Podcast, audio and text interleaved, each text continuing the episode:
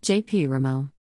Extract from the Traité de l'harmonie, 1722. In this extract, Rameau argues that melody is derived from harmony.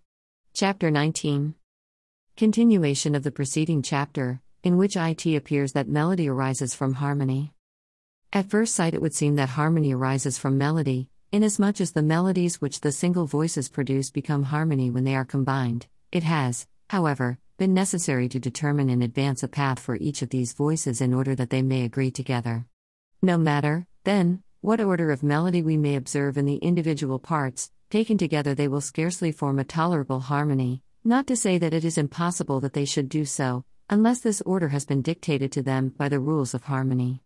Nevertheless, to make the whole theory of harmony more intelligible, we begin by teaching the method of constructing a melody, and supposing that we have made some progress with this, whatever ideas we may have formed concerning it are set aside the moment it is a question of joining it to another part. We are no longer masters of the melody, and while we are occupied in seeking out the path which one part should follow in relation to another, we often lose sight of the one we propose to ourselves, or are at least obliged to change it, lest the restraint this first part imposes on us prevent our always giving to the others a melody as perfect as we might wish.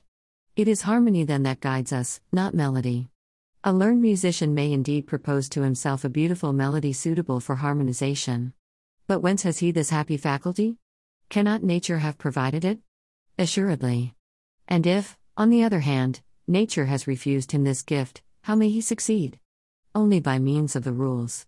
But whence are we to derive these? That is what we must determine. Strunk, Oliver, Source Readings in Music History, The Baroque Era. W. W. Norton and Company, New York, and London, 1965. ISBN 393-096823, p. 210.